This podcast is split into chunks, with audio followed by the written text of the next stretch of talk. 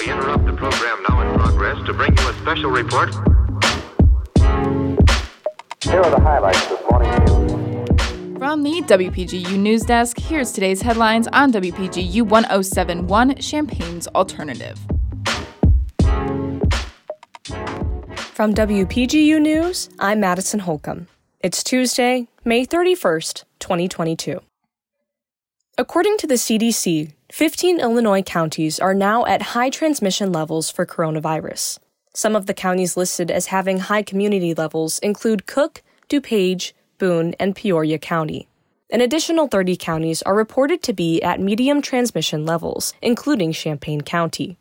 This past week, the state saw more than 36,000 new COVID 19 cases, 45 deaths, and an increase in hospitalizations. As a result of the rise in cases, health officials are urging residents to get tested at any show of symptoms, even if those that may be seen as allergy related. Residents are also encouraged to continue wearing masks indoors in public, regardless of vaccination status, as well as remain up to date with vaccines and boosters. The city of Champaign is asking the public how they should spend the $2.97 million they received from the U.S. Department of Housing and Urban Development's Home Program. The program is intended to assist those who are houseless, at risk of losing their home, and other vulnerable populations by providing housing, rental assistance, supportive services, and non congregate shelter. Funds for the program were allocated by the American Rescue Plan. A survey is available for Champaign County residents to help the city determine the best way to spend the funds.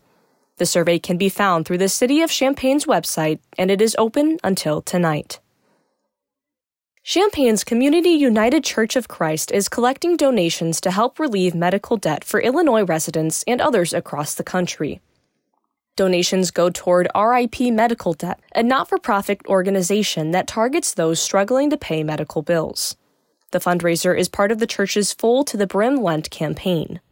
The campaign's goal is to help combat injustice, promote peace, and make a difference in people's lives, according to the campaign's website.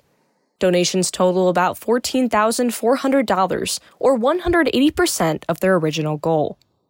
Those wishing to contribute can do so at ripmedicaldebt.org by tonight.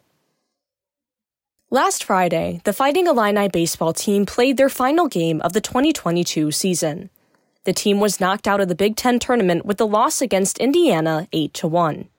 While Indiana led the game 1 0 from the third to fifth inning, it was eventually tied in the top of the sixth by the Fighting Illini only for Indiana to come back and score once again in the bottom of the sixth, leaving it 2 1. The scoring ended there for the Fighting Illini. However, Indiana scored six runs in the eighth inning, making the final score 8 to 1. This ended the Fighting Illini's hopes of making the NCAA tournament this year. The Fighting Illini were 31 22 at the end of their season. However, with conference play, they were 17 7, making it their best record since 2015. Contributing reporting for this newscast was provided by Annalika Achuba, Madison Holcomb, Hannah Lonergan, and Emily Ritchie. Our science and technology editor is Hasna Husseini. Our regional editor is Josie Alameda. And our sports editor is Jackson Janes. Our deputy news director is Daniel Villarreal, and I am our news director. For WPGU News, I'm Madison Holcomb.